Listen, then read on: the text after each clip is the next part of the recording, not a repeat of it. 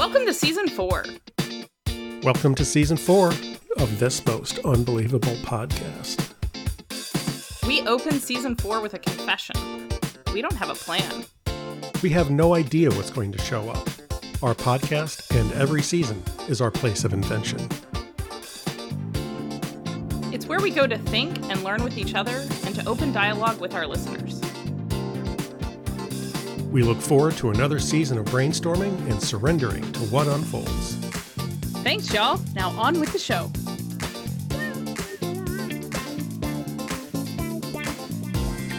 Hey, Paul. Hey, Sherry, what's going on? You know what's going on? It's Podcast Tuesday, Tuesday. again. It's Podcast Tuesday. Schedules have changed. So we're back to our regularly scheduled classroom activities, right, at our fine employer uh, institution.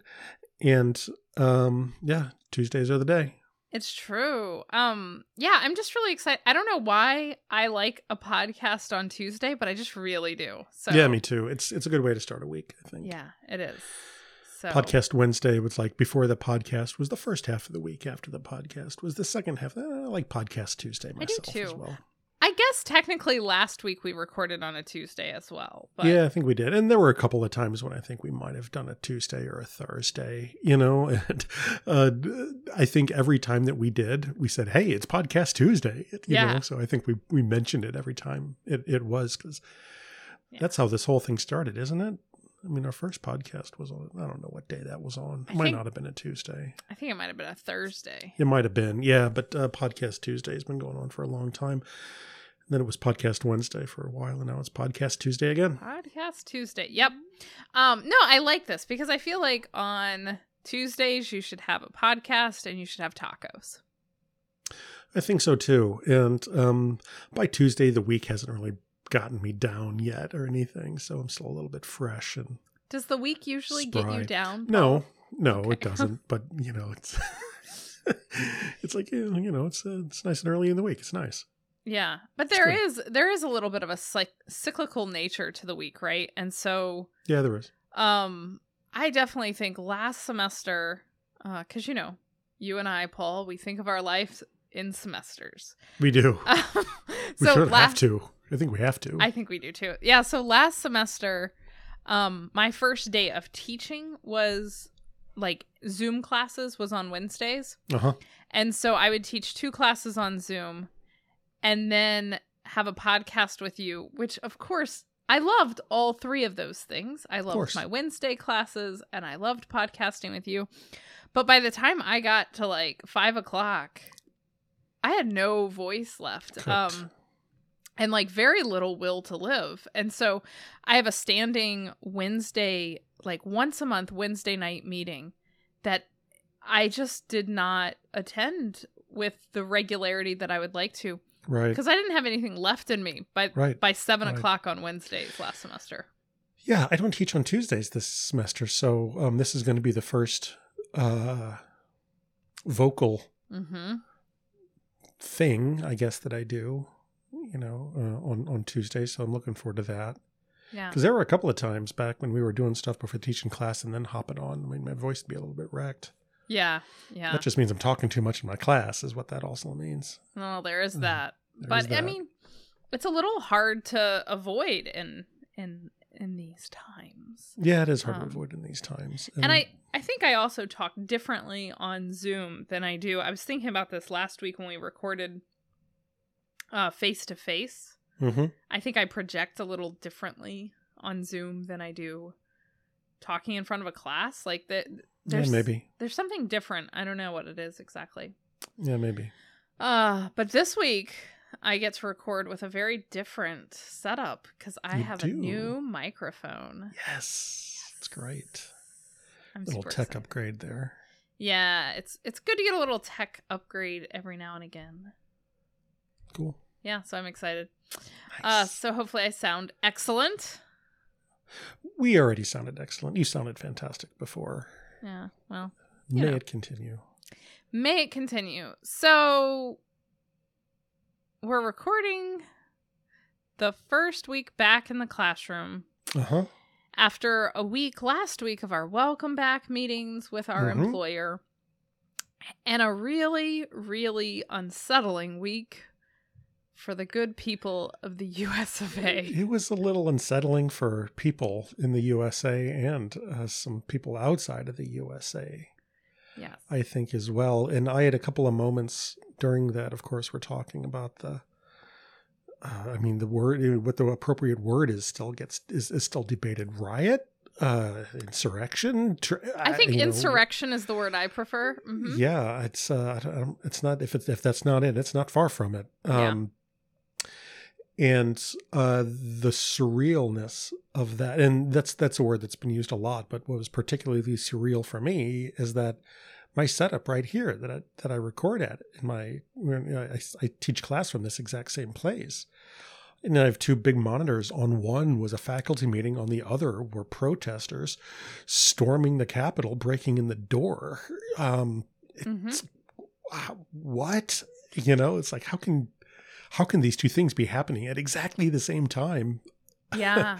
Yeah. And uh, it's bizarre And you know, I saw, and we don't have to uh, do a whole episode on on this event because I think probably by the time this comes out on Tuesday, a lot of people week, will yeah. have been thought uh, out about this topic. yeah But I've seen a lot of people compare it, the feeling they had as they watched it unfold, um, to 9/11. Like there's been a lot of right. comparisons to that.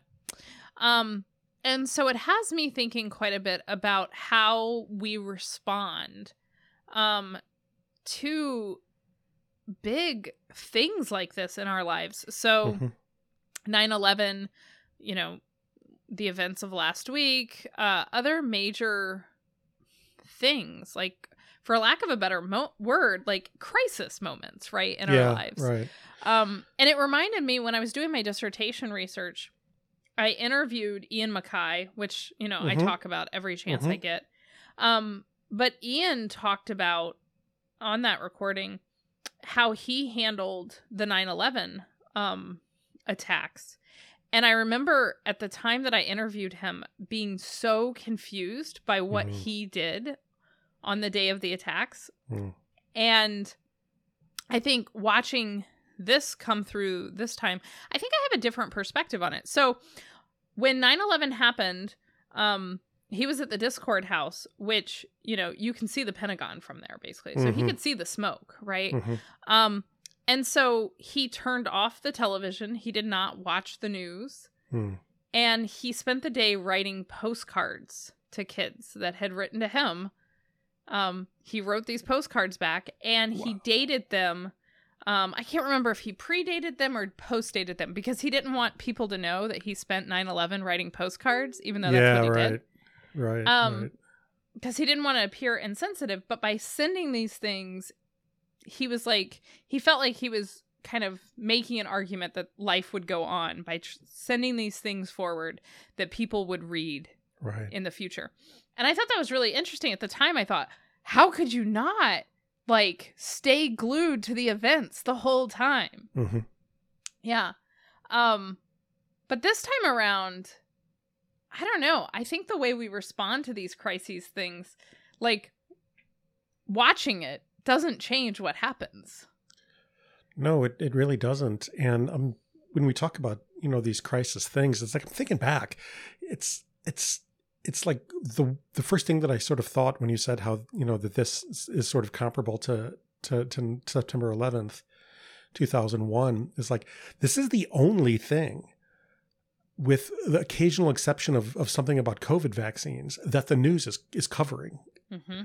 it's either exactly this or stuff that is like attached to this in some profound way about tech companies kicking off you know uh, uh, particular people you know Mhm. for inciting violent behavior or you know whatever and funding being cut off from big companies and donors and things like that so it's like it's completely it's completely subsumed the news cycle and if you th- wondered whether or not something could happen that would push covid to second place in the news cycle, you found it, you know, and it's like, oh my God. But I was thinking back, you know, I got a couple of years on you, Sherry, right? There's a couple of things that I'm thinking about in my life that uh, may, may have actually predated you a little bit. I don't know. Um, There's that- only that 12 was- years. yeah, that was in the memory, you know, um, that I do remember that it, it wasn't like this though. It was a little different. Um, I remember when the Berlin Wall fell and the Mm, Soviet mhm. Union came apart, but that wasn't here. I Yeah. mean, that was, that was all over the news cycle, but it was somewhere else. So it, it doesn't really hold up to Right. that, to that scrutiny. Um, the space shuttle, Mm-hmm. you know, space shuttle, Yeah. uh, with, uh, uh, Christa McAuliffe, because I remember I was in high school at the time and, you know, there was somebody going door to door saying, holy shit, you know, the space shuttle just blew up. Mhm. Um, and that dominated the news cycle, obviously, for quite a while. And uh, the, the news cycle in what, 1980, 87, mm-hmm. I think, or whenever that was, I think it was 1987. Um, uh, Mount St. Helens, you know, um, it, it, it- an extraordinary event that um, very newsworthy, and people did lose their lives Mm-hmm. in that. Um, Hurricane Katrina, Yep. you know, um, far more catastrophic than Mount St. Helens by a long shot. By a long shot. Um, uh, I'm trying to think. You know, there there's been a couple, but I mean, very few things have Yeah. have rocked have rocked both the news cycle and the American psyche like like this past week has. Yeah. COVID I mean, COVID included in that. Yeah, I mean the only other things that I really that register at that same level for me, um, Oklahoma City bombing Oklahoma City. Yep, and Columbine. Yep. I'll give you. Yeah, Um, Columbine as well. and then of course the Virginia Tech shooting. Yeah, yeah. Um, but I think you know one of the things that makes perhaps 9-11 and last week's events, which we don't have a clever name for yet Yeah, um last week's events is what they are. Yeah. um i think one of the things that's so uh destabilizing about those events is the way that they point to a threat upon democracy Yeah. um right because that you know in a lot of ways um 9-11 that's what it that was a threat upon our democracy Right. right Right. last week that's a threat upon democracy whereas like um you know katrina and mount st helens and things like that that's it was a failure of leadership, you know, coupled with a natural disaster, exposing leadership failure. But yeah. Yeah. And i mean like you know the challenger like you look at that like what's happening there it's you know it's a failure of people. Yeah, right. not a threat upon oh you know it, it, it's very interesting. The very foundation of what this country represents, yeah. Which is leaders are elected by the people. yeah Period. It's not ambiguous. Right. Right. Yeah, um and so it's super uh destabilizing in a lot of ways and you know, I found I s- I saw a lot of people who were just really shook by it. Um Mhm. and you know, of course, we being so close to it, you know, like there's something about uh my husband and I ended up, you know, under curfew, right? Like that Yeah. whole thing. Right. Um but then what does one do? Yeah. Yeah. And I mean, I think one of the scariest parts to this that um, does lend itself to somebody asking that question is like, what, what do I do now? There is the, you know, the threat to democracy that, you know, it, it's sort of represented that uh, I'm going to understate this causes significant concern to enter into one's uh, psyche. But how could security be so catastrophically under prepared and under responsive to let that happen? My God, you know, um, it's it's it's shocking, and and that threatens this general sense of just this curiosity. Is like, am I safe? am I safe? Because you, you see what is quite possibly the second most secure building in the world getting breached in a half an hour by a guy with a fire extinguisher and a uh, in in in a outfit wearing a couple of horns. I mean, it's how. Well- Can- I mean, it's like, are, have I been overestimating my security and my safety this Yes. whole time? And, and that's an extremely unsettling thought. Um, that that when when you see just these basic assumptions about how safe and secure you are, just go right down the drain. Well, It's I mean, I very think unsettling. Yeah, I mean, I think that that's the heart of it. You know, we fail, we do not like to acknowledge how much safety and security theater we engage in. Yeah, right. Right? Like Mm. after 9 11, um, you know, after the shoe bomber, right? Like, oh, we're all going to take our shoes off when we go through the airport. And that is the ritual we engage in to Yeah. pretend that we are now safe. Right. But that's not where the safety and security comes from, No. right?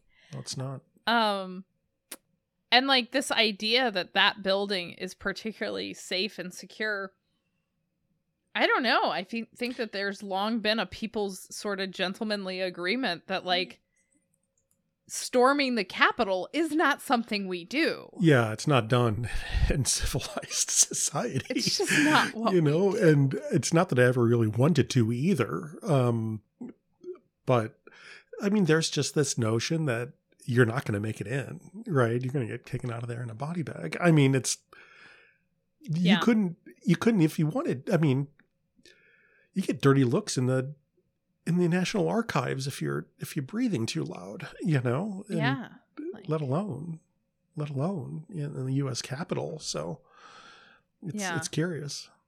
it is very curious um Am But- I as safe as I thought? You know, Yeah, well, and it's funny because this kind of relates to like what we talked about last week, like groundedness and this. Yeah, where does this? that was sense the day before that happened. I know. We recorded a podcast on being grounded, and it's like, oh my god, Yeah, oh my god, what timing?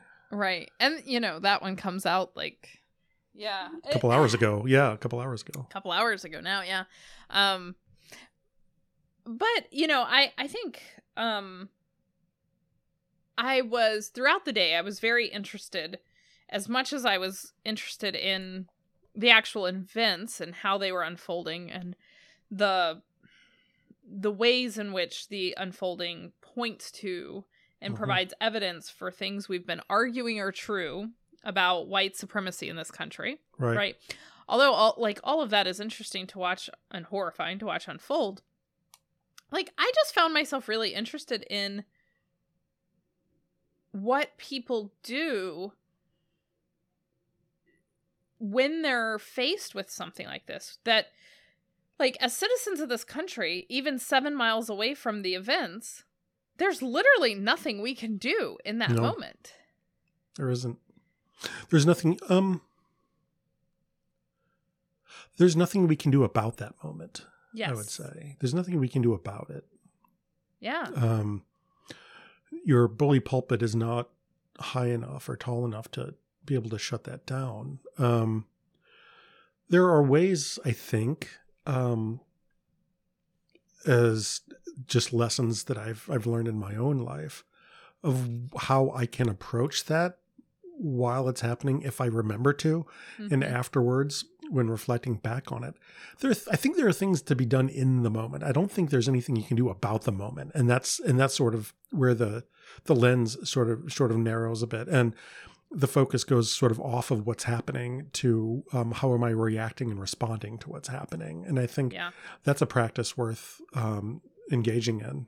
Mm-hmm. Yeah. Um, so what does that look like for you? For me, I mean, we were talking about this. I think you were. How were we talking about this? It might have been in the meditation group actually, on what it is that, um, what do we find ourselves doing in moments like that that gives us not peace, but I mean groundedness, maybe in Yeah. in in in what's going on.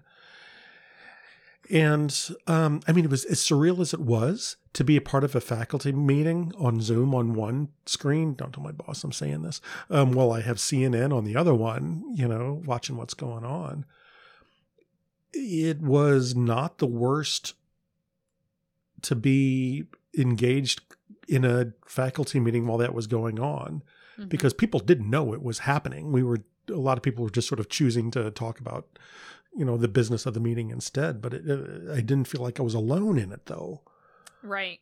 because it's like well other people know what's going on too and I, there's a conversation about community to be had here um, but i found most of my attention going to finding out as much information as i could about it and you know trying to pay attention as much i could to what was actually going on finding comfort in information hmm about what what was happening and i if i i realized like if i had turned cnn off and i was just like oh my god there's something going on and i can't access information about it that would have freaked me out more than i was i think And so that's really interesting to me this idea of information as comfort um versus at some point I recognize within myself like the information is not comforting me. mm-hmm. Um it is morbid curiosity, mm. right? Like um so it's it's tricky for me to tr- tr- sort of tease those things out. You know, I also was in a different faculty meeting. Um yeah and I did not have the news on on a second screen. Um cuz one of the things that I'm really working on um just this new year, I guess, is just being aggressively present in whatever I'm doing. Um because I spend a lot of time multitasking and like not giving any one experience my full attention. mm. Um, so I was trying to try out this new thing where during a faculty meeting I did not have like my you know my messages up or my texting like just Right. trying to focus um and so then I happened to pick up my phone towards the end of uh, one of our meetings, and one of our colleagues had said, "Well, I'm going to go now. People are storming the Capitol." yeah and I was like, "Wait, what?" Um, and that's when I started like clicked over and was like, "Oh, Holy cow. yeah." Um, and I found this experience, like speaking of community, I found this experience so different than when 9/11 happened. Um, I was in my first year chemistry class at Virginia Tech. Hmm. Um, and so I learned about that event in a room full of people. yeah Um, and then I I did not spend the rest of that day alone at all. Like I was always with people. Um, whereas this, um, we were already under curfew by the time like Eric had Eric was out an Yeah. hour after Right, curfew to like right. to get home. So like I was home alone through through basically all of it. Um yeah so was i yeah, uh, Yeah, so yeah, was I. that's right. Yeah. And so what it looks like to navigate something like that when you're alone uh in a pandemic, right? Like 9/11 would have been something where you know, you gather with people and you hug and you get through it. yeah this is a test you know of of our processes i think Yeah. for self-soothing um because i remember because i was doing the same thing i mean there were a couple of people that i texted and checked on last week last wednesday it's like hey you Mhm. doing okay i know a couple of folks that live in the city and i was like eh, if you got to get out let me know you know Mhm. um but during in september 11th right um i checked on a few people Yeah. as well and i don't know i was not alone for that um i was in michigan at the time Mhm. you know, on a vacay uh, for that. And I had a flight back to California on the early afternoon of September 11th. That flight did not happen. Yeah. And I ended up spending two and a half days on an Amtrak train going from Chicago uh, to Davis Mhm. uh, with the most extraordinary group of people that was on that car with me. Uh, it was something else. Yeah. Um, it was the I was on with uh, a couple of a couple of guys who were in the America's Cup yacht race, Hmm. and uh, the some of the radio staff from the NPR station in Sacramento. Oh wow. Uh, so yeah, it's like, oh yes, I won a lottery for like, you know, people in the Explorers Club and you know, uh, radio staff, you know, that do morning shows for NPR, and it's like this is a winner. Yeah. Um, and so we had i mean we forged this little ad hoc random community of of people who had to get from chicago to northern california Mm-hmm. however we could the semester was about to start um and uh it was it was a it was a, a pretty rare and unique experience that i had doing Yeah. that and it- two and a half days in a train car that's a long time Yeah, I mean, it kind of reminds me of the of Come From Away, uh, the musical, yeah right right? Like, um, focusing on like, you know, the little town that planes got grounded in that yeah day, was that, right? newfoundland newfoundland Yeah, I, you know, I've seen it and now my Yeah, brain is right. fuzzy on details. Yeah. Um, but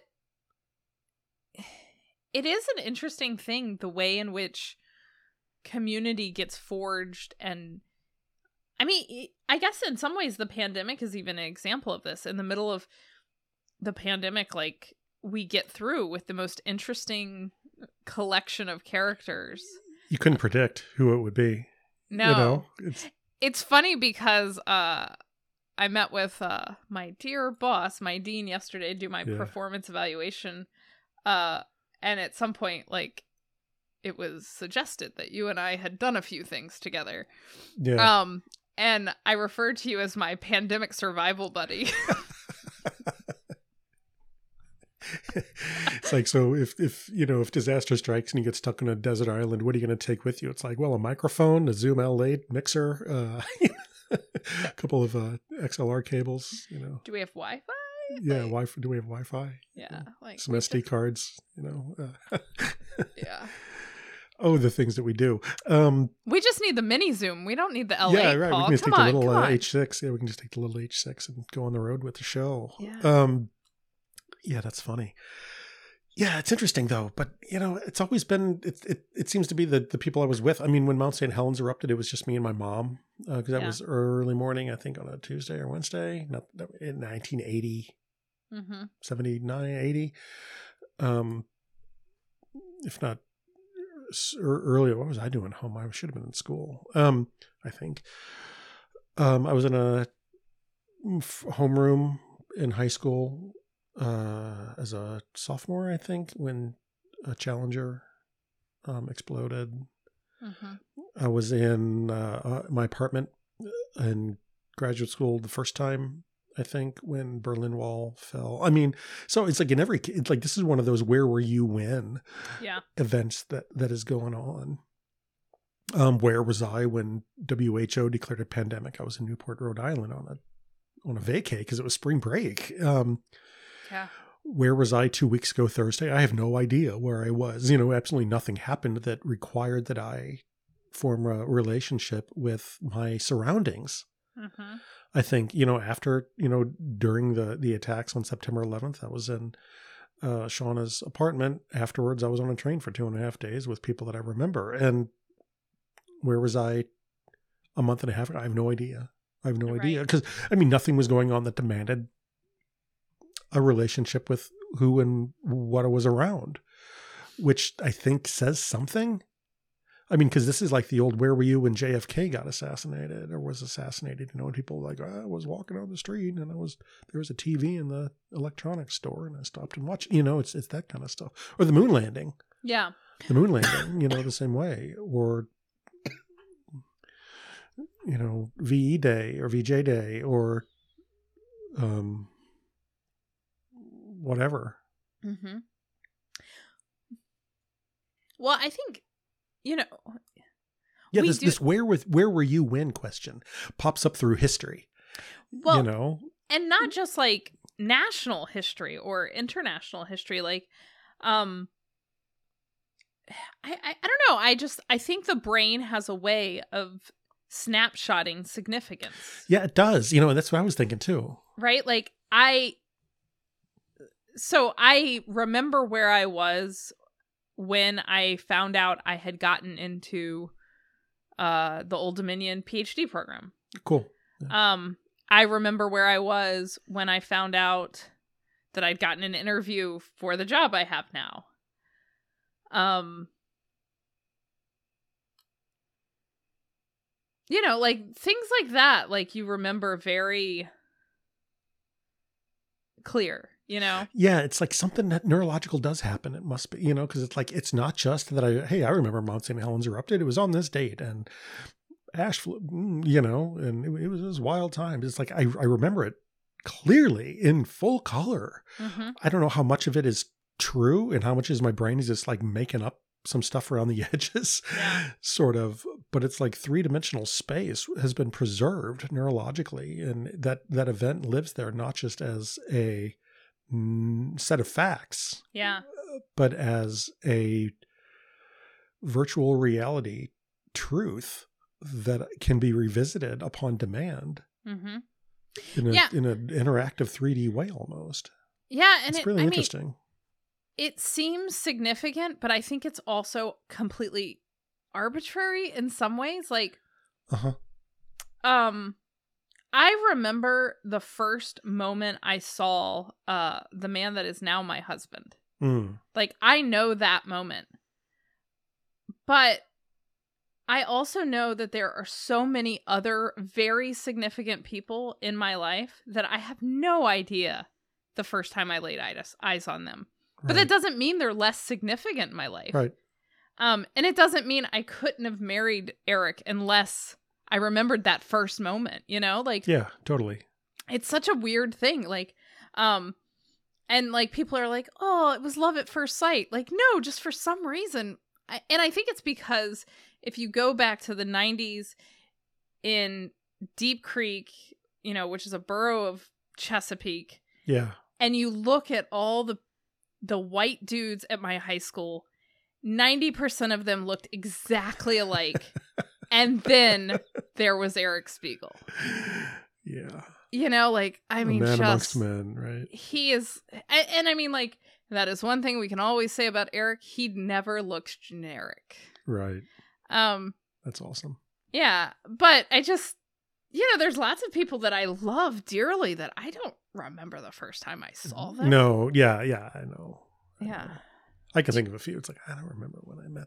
You know, they've always been in my. I don't know. Yeah do you remember when you first saw shauna Oh yeah, yeah, I do. Same, okay. Um, I might be making that up. you might be lying Um, I I remember the kinda, kinda Okay.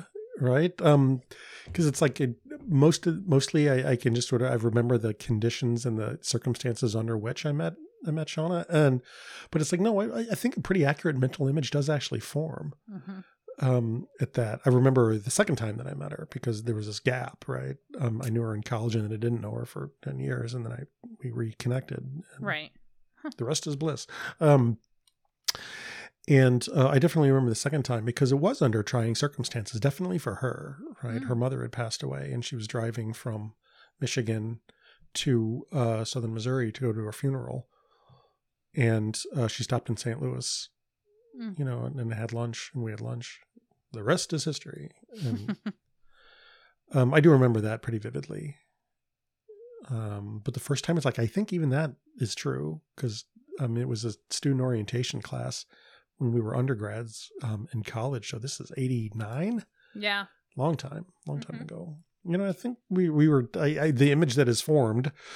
You know, uh, is we're all in chairs sitting in a classroom doing the most dreaded thing that can happen, which is we all organ, you know arrange our chairs into a circle, and it's like, oh my god, what's going to happen now? You know, and uh, I think I was sitting across from her, but I'm not sure. You know, and I could ask her, and she would just say, "Blip, it was exactly like this, and I was wearing this, and you were wearing that," and I'm like, yeah, I remember, I remember. He does not remember. um, but uh, I, that, I mean, that's the image that always sort of comes to me when I think about that, and. Uh, like I said before, it's like I think that's true. Mhm. Um, I think that's true, but sometimes our our brains can sort of make some some stuff up. yeah Sometimes, Yeah, I mean, you know, I have this old notebook where I wrote about the first time I ever saw Eric Spiegel. And Hmm. so part of me thinks the fact that I did write it down is one of the reasons it is clump, you know, yeah, stuck in memory. right, Um, but then again, there's another moment, um, sort of four years later where he was a year ahead of me in high school. Um, and so I remember the last time I thought I would ever see him. Um and I remember like I remember watching him walk away and saying to myself, I will never see Eric Spiegel again. Yeah. Like I remember that like almost more clearly than I remember our wedding day. Yeah, that's interesting. Yeah. Because I, I too remember the last time that I saw Shauna as when we were undergraduates before we reconnected like 10 years later or whatever. I do Mhm. remember that too. yeah. So, yeah, curious. What are the things our brains remember, you know, and what um what information gets stuck together with other bits of information? I mean, how much um I was talking about this uh last December, how much of our past comes back to us suddenly and blindingly as soon as we walk in to a place we grew up in. It's like you smell what it smells like. Those are the creaks that the boards make. That's what the basement looks like. That's what the upstairs smells like. That's Oh the yeah, weren't you thinking this about this when- after you broke into your high school? We'll talk about that later. uh, no laws were broken in the breaking in of that high school. Um, When you walked into I didn't your break high in. school I opened the door and it was unlocked. And I walked in like I owned the place, just like I did in 1989. So, um, it, uh, yeah, all this kind of st- the thing about visiting old schools, I've found elementary schools, high school, colleges, um, with some exceptions, they all when you when you go back after 10 years and visit them, they all look so much smaller than they Mhm. were the first time because I remember high school being this big, huge, you know, oh my God, it's so big kind of thing. And it's in when I was back last year when I um when I f- visited, let's use that word. Um it's like I could stretch my arms and they would almost go like all the way across the hallway between the lockers. It's like I remember it being so much bigger than this you know, and it's like, oh my god, I can't be late for class because I don't want to be marked tardy. Oh my god, the bar, the bell's gonna. ring. It's like the class is literally like twenty feet down the hallway. I think you'll make it, you know. But it Yeah. seemed like in a huge, in, insurmountable distance at the at the time is really so interesting. I mean, going back to my elementary school that I was I visited once or twice after I had after I graduated from eighth grade. I don't even know if that's a thing that happens. I think And then you just left after you after it is like you didn't graduate, you just kind of left. Um so small tiny, tiny, tiny. It's like I can't believe how small this is. So it's Mhm. interesting how our memory rem- doesn't always seem to remember the true geometry of a place as much as it does um, our relationship to who we are in that space as well mhm. You know, because I did feel pretty small in high school and I was pretty small in elementary school. And um, that relative or absolute size in the perspective and the dimensions of it seemed to be caught up in my memory of that as Mhm. well, um, which is interesting to me. yeah. I don't know if there's any there there with it, but it's like, yeah, it's anytime I go back and visit these places that I knew as a kid, they always seem so much smaller Yeah. I mean, in my this, memory than they are. You know, the, they seem smaller now than they they seemed then. Yeah.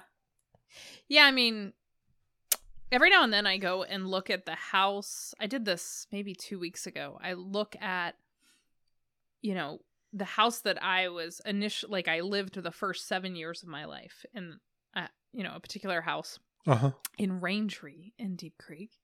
And uh, every now and then I go look at the, uh, like the old real estate, like, because the house was on the market a few years ago and my brother thought about buying it. Um, and so every now and then I go look at these pictures of this house that I, you know, spent Yeah. my formative years in. Right. Um, and it is, it's amazing to me, um, how tiny that house looks. Um, and, uh, just, I remember the vastness of that neighborhood. Um, Yeah. just feeling like it was just, you know, forever. Um, and I also remember the, we lived next to a power plant. And I remember thinking that the power plant was actually like a fair away away from my house. Um, but when I look at it now, like on a map, I'm like, oh, that was an unsafe distance. Yeah. Like, Uh, who knows what yours? Who knows? Who knows what's in your groundwater? You know. well, it's you know, in the like the propensity of uh asthma cases to Yeah. neighborhood residents. Like, hmm. Yeah. Everybody had an inhaler at the time, right? Well, not at the time, but we all do now. Yeah, right. That's that's that's something. yeah. Yeah, that's so that's so that's something. So, um, you asked me what I what I do, Mhm. right? Um, what I find myself doing when when there's, I mean, I don't want to call it a national crisis, but times when we're shook by events that are happening. Um, and what did I come up with? Right, I, I tend to reach out to people and I strive and I and You I look look for for, information. You Mhm. know, uh, how would you answer that question, Sherry? What do you do? Hmm. It's a good question. Um I feel like what I do is starting to evolve. Um I know I know how I used to handle it. Like um well, I don't know. To some extent maybe it's still the same. I think when thing when I find something incredibly destabilizing, Mhm. uh usually the first thing I do is call my dad. Really? Mm-hmm. Yeah, and I think I think as I'm getting older, I'm realizing how hard that is for a human like my father. Because To be to be on call? to be on In- call. in Yeah. an emergency. Okay. And so when this actually happened, I purposefully did not call him because my brother did. Um, my brother called him like immediately. Hmm. Um, This time, like last week. yeah, last week Okay, my okay. like my brother's first call was dad. Oh, okay. Um, and I know when 9 11 happened, like I called my dad, and it's like, you know, it's, it feels like it's always been my dad's job to tell me everything was going to be okay. right.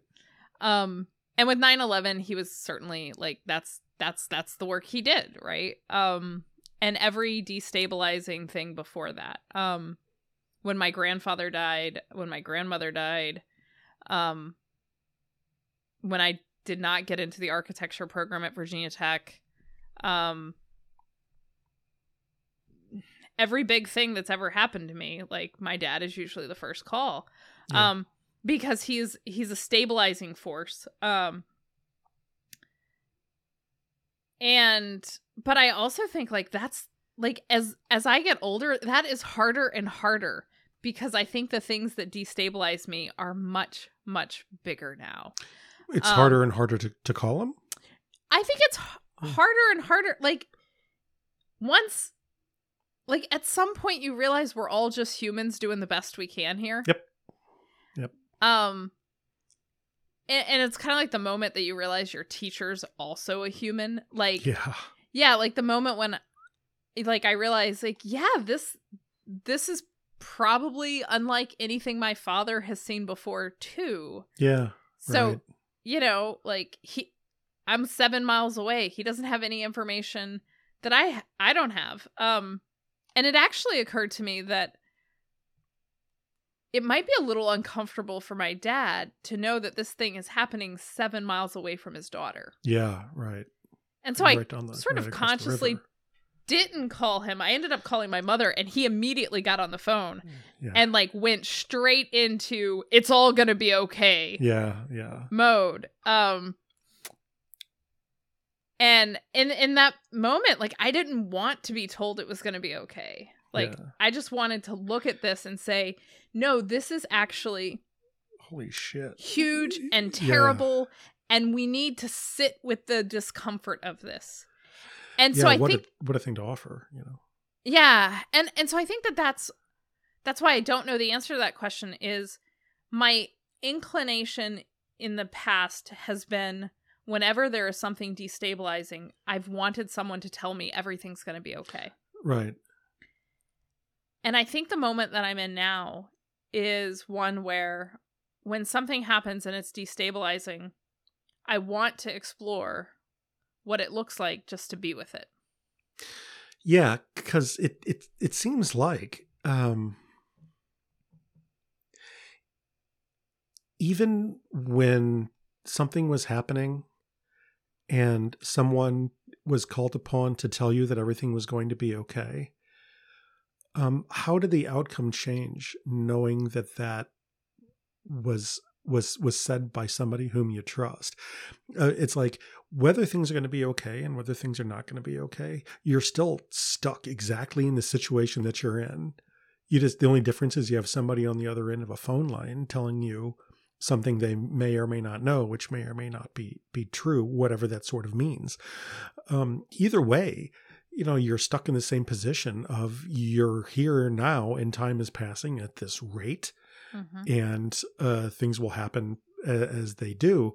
So, you know, there's an opportunity here from, you know, for the for the conversation to change a little bit from, you know, how do I, you know, how how can I find comfort by somebody, you know, telling me that things, or how do I find a way for this to be okay, or how do I find, um, uh, some optimism, whatever you want to say, sort of in this to um, how am I going how am I going to um, approach this? How am I Mhm. gonna how am I going to be while this unfolds? Mhm. You know, how am I going to relate to myself as this unfolds, which it will, because you know, in both cases, it was that it was this. How do I how am I going to relate to this, and how do I relate to myself Mhm. while this thing is ongoing, knowing that you know you have no in this case you know you you have no bearing on the outcome of this right. whatsoever. The only thing that you can sort of have any say about who do you reach out to, um, what conversations do you want to have, and what are you going to do while time passes? Mhm. What are you going to do, right? While the clock moves from three o'clock to four o'clock to five o'clock to six o'clock, what are you going to do?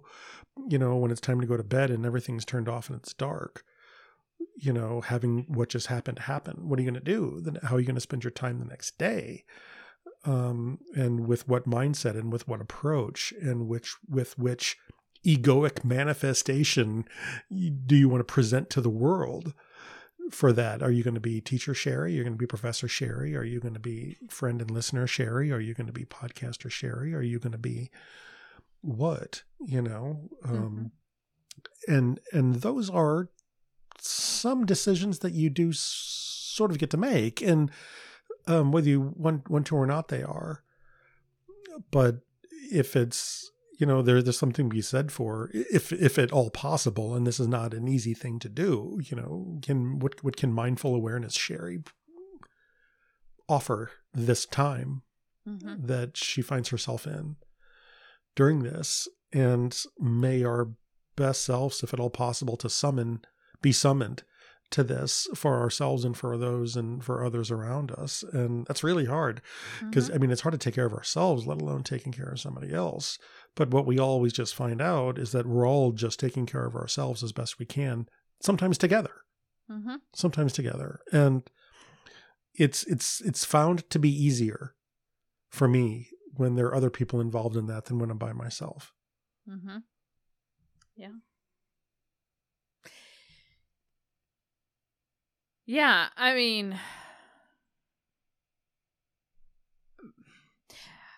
uh, yes, I, I mean I think it was a lot. Sorry. Yeah, no, no, no, got- Yeah. I kind of went on a thing. but No, no, that's that's what we do here. yeah, that's what I did. Um but yeah, I mean I think we do get the choice of which which version of ourselves we want to bring to any of the circumstances that come before us.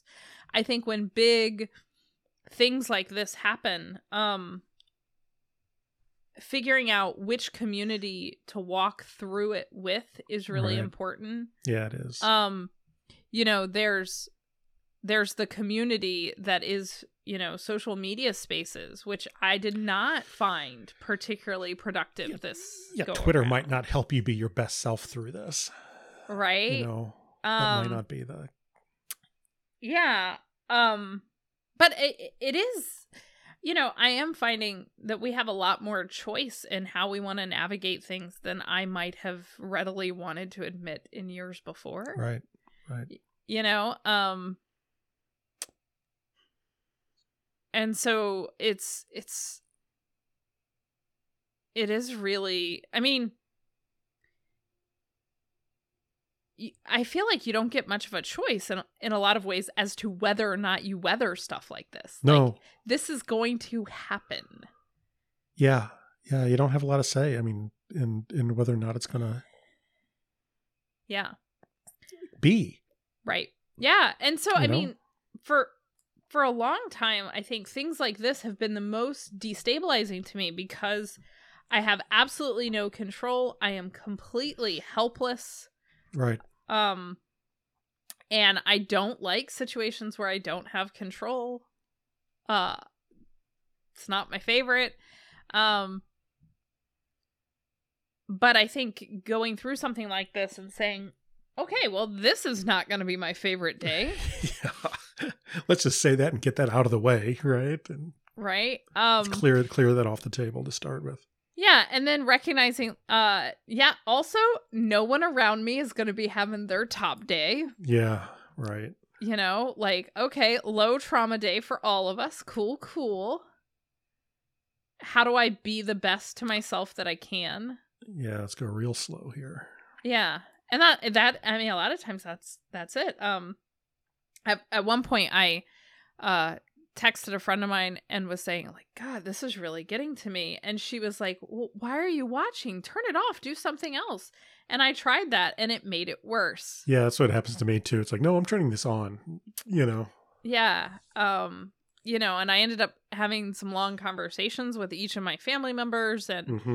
um you know and just you know just tried to stay with it and and to be okay with how unokay everything felt. Yeah, yeah. Pay attention and pay attention. Yeah. And you know, I find that there's there's a little bit of this like irony to the fact that you and I are talking about like, well, maybe you don't need to have somebody tell you that everything's going to be okay. Yeah. Like Paul talking about this in abstract as though he's not one of the people that I have made tell me everything's going to be yeah, okay. Oh, yeah, Paul. totally. And I'm happy to offer that. Yeah, I'm happy to offer that. And I think a responsible person will, you know, and and there's there's stuff to add on the end of that. Is it going to be okay? Yes. I don't know how. I don't know when. I don't know under what circumstances. I don't know what's going to happen to make it okay, but it will be because everything eventually is. Yeah.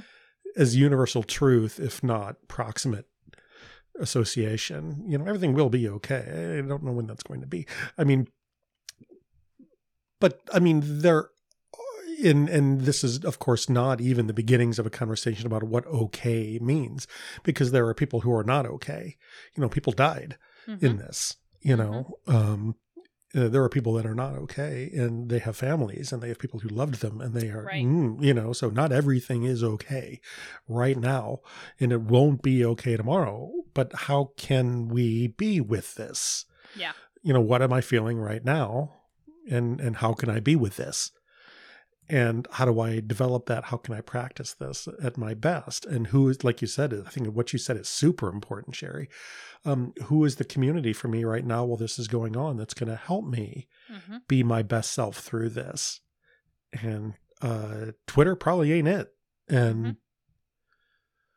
you know who who are the people that we that we go to when when things are not okay? And you know regardless of whether or not your dad actually can make things okay or not or whether or not he actually knows you know by him taking it on as a responsibility to reassure that it will be okay it, it ain't the worst.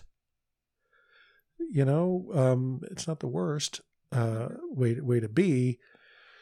But i mean nobody can make it okay you know except for you Mhm. and me. And how do i make this okay for myself? And again this is like what do you even mean by okay? I don't know.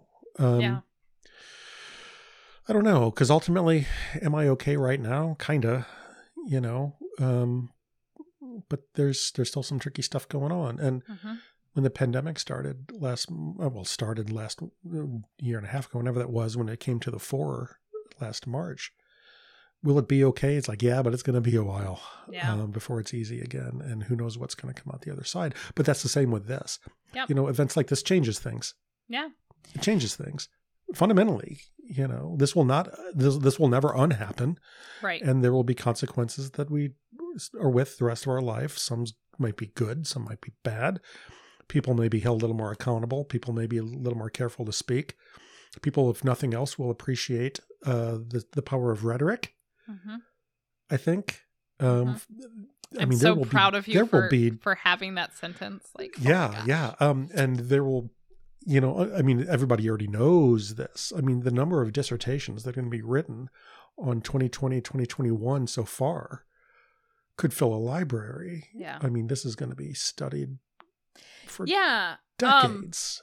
what happened, you know? Absolutely. I mean, so many, so many more questions come out of an event like this than Yeah. answers, right? Um, I remember when I was in graduate school, I was the first ever class I took on rhetoric. Um, was a genre studies class and one of the things we studied was the 9/11 commission report right Yeah, right. more questions come out of an event like this than answers. Um so yeah, I think we're going to be asking hard questions and exploring them based upon this for quite some time. Um Yeah. but I also know that uh you know no one wanted this to have happened, but one thing that many of us got to watch happen uh, that is long overdue is that we had the president elect go on television and say words matter. Yeah, And as someone who has devoted her career yeah. to the right. argument that words matter, um, Yeah, that's an important moment, right? Like, uh, Yeah. I feel like I have been pushing a rock uphill trying to argue that words matter for the last four years. right. Um, and so, you know, there's part of me that in the midst of this chaos, you know, it's very much like the, uh, the old Mr. Rogers thing, like look for the helpers. Well, look for the ways that the, the tides are turning. Yeah, And, you know, like that's the one thing that I have been clinging to for the last week is maybe in the next little bit, we're going to get back to a world that believes that words actually matter. yeah. I think Twitter figured that out. You know, and Yeah. a lot of social media companies just figured that out. Yeah. Um, little too little, little too late, maybe. I don't know, but yeah, words matter. And what else can you say? Um, and there's responsibility that goes along with what those words are. Mm-hmm. Yeah. And you know, our our childhoods are rife with statements. Um, the old sticks and stones can break my bones. Word- Words were never. It's like I don't think that's true. You know, words.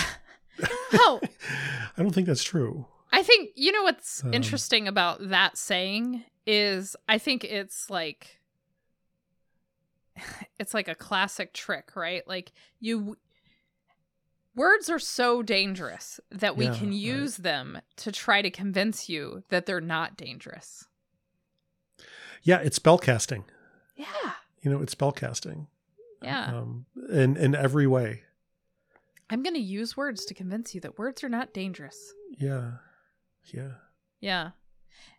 Um, except we all can remember around the same times that somebody was, you know, shouting that at us. We can still remember the insult that led someone to tell that to us. yeah. And we still remember feeling like shit. Yeah. You know, so it was like, oh, That still lives in us, right? the words are not hurting me, but you know, I'm hurting myself when I hear them. So it's not a very kind thing to do. That's for sure. yeah. Um, yeah, words totally matter, and that was a that was a very intelligent thing for him to say. Yeah. So that I made think, me and important. You know, Mhm. considering that's how we got into this mess. A lot Yep. of it was rhetoric and the words that were were being used. yeah. You know, So, you know, we're not going to avoid crisis. We're not going to avoid these moments. But maybe no matter what is forced upon us, we might be able to pay attention yeah, in it, seek information, be mindful of words. yeah. That who do I want to be like bad through this? advice. You know, who do I want to be during this? Yeah.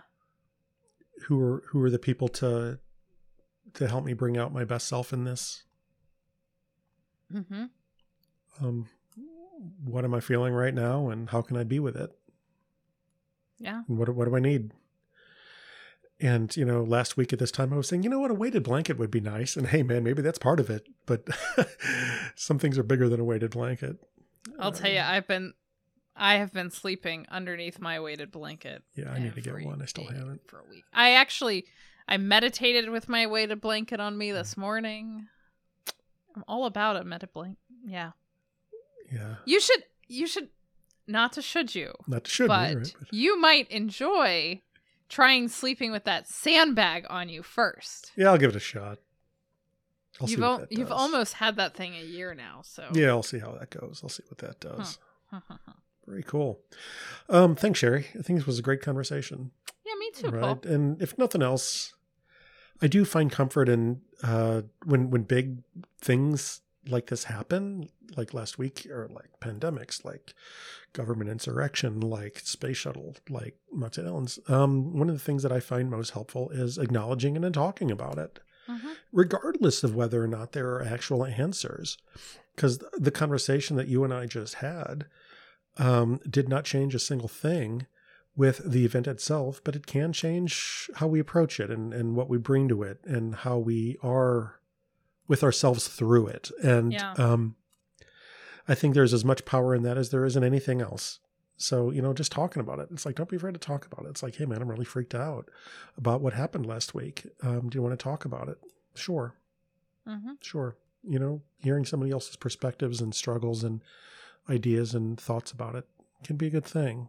Yeah, absolutely. If nothing else, to remind us that we're not in this alone. And the thing to remember here, I think that I was talking with one of my classes about yesterday, is uh, rem- this conversation reminds me of something I said when a student was talking about imposter syndrome and and what to do with it.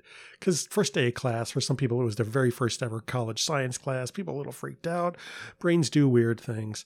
You know, they try to convince us that everybody else is an expert except us, who is going to be a failure, and uh, that all this anxiety and nervousness is something that is uh, to be to be felt. And um, I'm going to do my best, but I'm not a science major, so I'm just going to try to do as best I can, and I'll be happy with a C or whatever. And the imposterness of feeling like we are um, just kind of faking it, trying to get through, and the way out of that uh, for me was always, well, everyone's an imposter. It's Mhm. not just you. Everybody is just trying to get by. You know, no matter what front they put up, no matter what aspect of their ego they show, or who they portend to be, and and what part of them is coming to the to the front, everybody's just trying to get by. Yeah. Everybody's just doing their best. Yeah, you know, I I watched a documentary last night um based on a psychotherapist who I I he's an existentialist and I um I use his work a lot in my teaching because Mhm. he has this idea of like humanity's four ultimate concerns. But I watched a documentary that was about him last night. Hmm, And you know, this is a guy who's published multiple books. He's he's beyond brilliant, you know right. um you know he secured spots at prestigious schools um you know as a jewish man in a time where they were literally limiting how many jewish people they would admit right, Right. Right. right. brilliant brilliant human and they take this moment where they ask him like basically what are the most surprising stories that he tells himself or the things that are most surprising to him about his life and he mm-hmm. he's at this big like academic conference being honored and he's like this this is the most surprising like i'm Right. still telling myself that i don't belong here and it's like no matter like for somebody who is like you know for 40 years has been a great in his field um and still imposter syndrome is there right alongside him as he signs books and Yeah. you know Right. it's it's it's maybe one of the most uh binding and community building things about us is that we're Yeah. all imposters here. Yeah. We're all faking it. Yeah. yeah fascinating Awesome. cool well thanks paul Well, thanks, Sherry. Anything coming up? Anything going on? Anything come to mind you want to tell folks about? ah let's see uh What do we got We- cooking? we we are coming up on a couple of things. Uh, are coming up on one. We are going to soon celebrate the one year birthday of Seven Thirty Club, our morning meditation group, and I think we've got some thoughts on how we're going to honor that passage, that happy first birthday Seven Thirty Club. Yeah, that's that was about a year ago, uh, late Mhm. January, that um, we started to sit for an hour. Mm-hmm. Yep. You so know, in very different circumstances. very different. Are in. It was so easy. We were all just there in this room, and we could sit, and it was great. And um, times have changed, yet that is not. So Yeah. um, that's coming up on a year, which Yep. is hard to believe. Yeah, so at the It's end of this believe. month, we're going to honor the passage of that. We're going to honor the fact that you will have finished your Yep. meditation teacher certification training. Yep, that's at the end of January as well. And we're going to kick off our Brahma Vihara workshop. Yeah, so we got a few things cooking. So if you're interested in either the Monday morning meditation group, there's a website. Uh, I believe it's have. Tuesday and Thursday, but yes, Tuesdays. What did I say? Did I say? Ah, goodness sakes. I'm unavailable Monday. Yeah, time is funny with me. Um, Days Tuesday, Thursday. I don't even There know you when my go. meditation group meets. Goodness sakes. Tuesday, Thursday at seven thirty, as the name implies. Um, and you can get on the mailing list for that on the website. And I believe that's in the shared spaces part, isn't it, Mhm, Sherry? It is, yeah. Um, and the Brahma Viharas workshop listing is there as well if anybody wants to check any any Mhm. of that kind of stuff out. So That's also in the shop. Yep, it's also in the shop uh, for Mm-hmm. a, a nominal fee uh, to pay the pay the website fees and all that other kind of stuff. We appreciate that, Yeah. and uh, you can always support us on Patreon or anything like that, and get some access to some things that way. Uh, that way too. Yeah, and if you follow us on the that. social medias, you might have been seeing that um, people are starting to purchase swag for this couple here podcast. So a couple of hoodies are- in the wild, right? there are A couple of- hoodies in the wild. Uh, there is uh, a Teamul mug mug. out there in the world. Um, so if you've been thinking to yourself, "Boy, I would like some swag for this nerdy podcast I listen to," you're in luck. You can Well, buy that from the yeah, shop. two birds with one stone. You know, how can I support this podcast? It's like, well, you know, how can I support this podcast? And I really need something to drink my tea out of. You can do both. You can do both. Um, so we appreciate all all forms of that. So, um, yeah, so we got all kinds of good stuff cooking. Uh, we got some other stuff cooking after that that we're just not going to tell you too much about right now. Uh, hint: go listen to the contemplative composing episode again, Eek. right? You Yeah. might get an idea about what something coming up might be.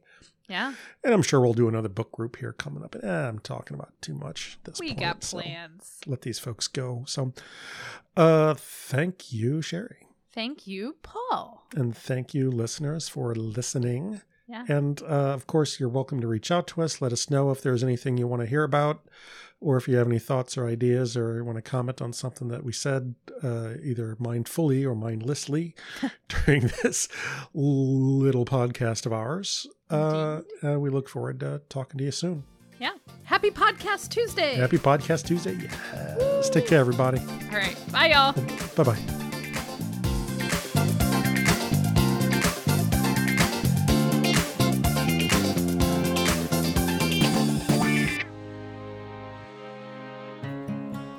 This podcast is produced by Sherry Spiegel, Paul Fitzgerald, and This Most Unbelievable Life. For more information, please check us out at www.thismostunbelievablelife.com.